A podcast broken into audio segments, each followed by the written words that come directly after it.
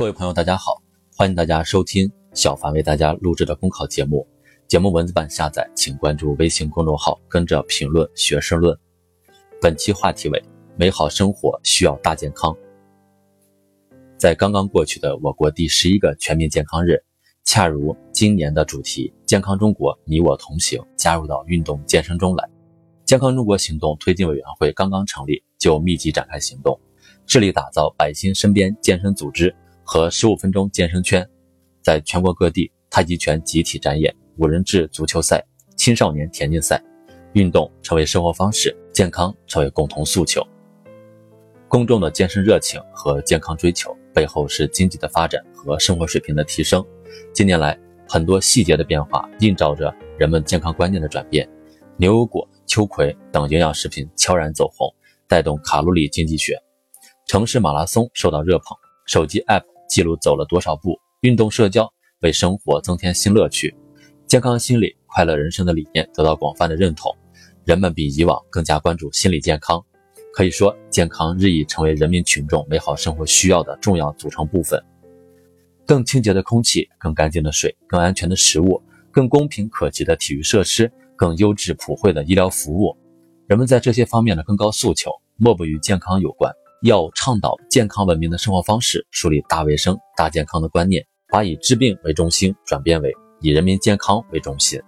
习近平总书记这一要求，既顺应了人民群众的美好生活需要，更为我国卫生健康事业发展指明了前进的方向。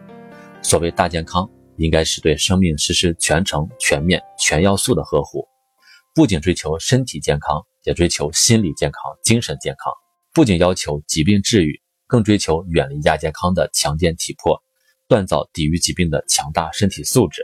按照世界卫生组织的标准，健康包括身体健康、社会适应与心理健康三个方面。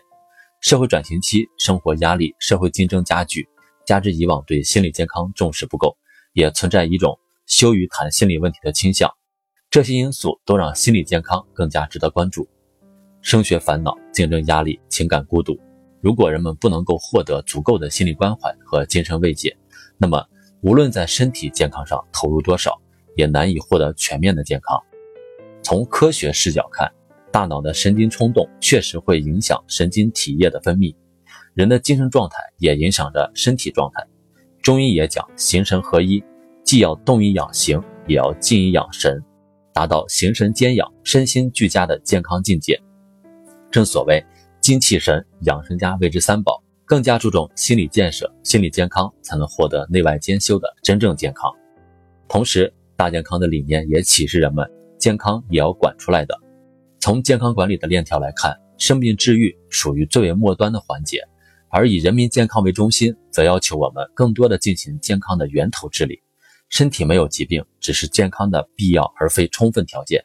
如果总是感到疲劳乏力、活力降低、适应力下降，那么人就很有可能处于亚健康的状态，并不是真正意义上的健康。正因此，大健康不仅要求已病后能够治愈，更意味着增强未病时的防御能力。这意味着社会的健康管理需要关口前移，重心从治已病向治未病转变。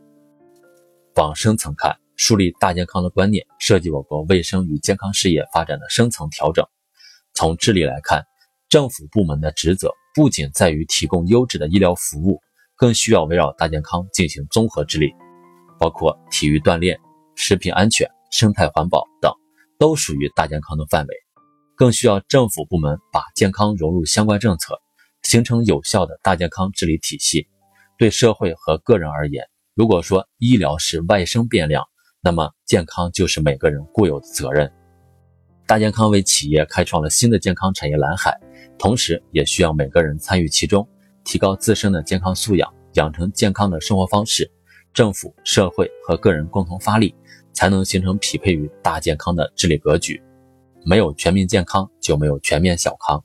真正的把大健康的观念落实为实际行动，转化为近十四亿中国人的强健体魄，我们就能用健康的身心为经济发展注入旺盛的活力，用健康的体魄支撑起民族复兴的伟业。本节目所选文章均来自人民网、求是网、学习强国。试论复习，请关注微信公众号，跟着评论学申论。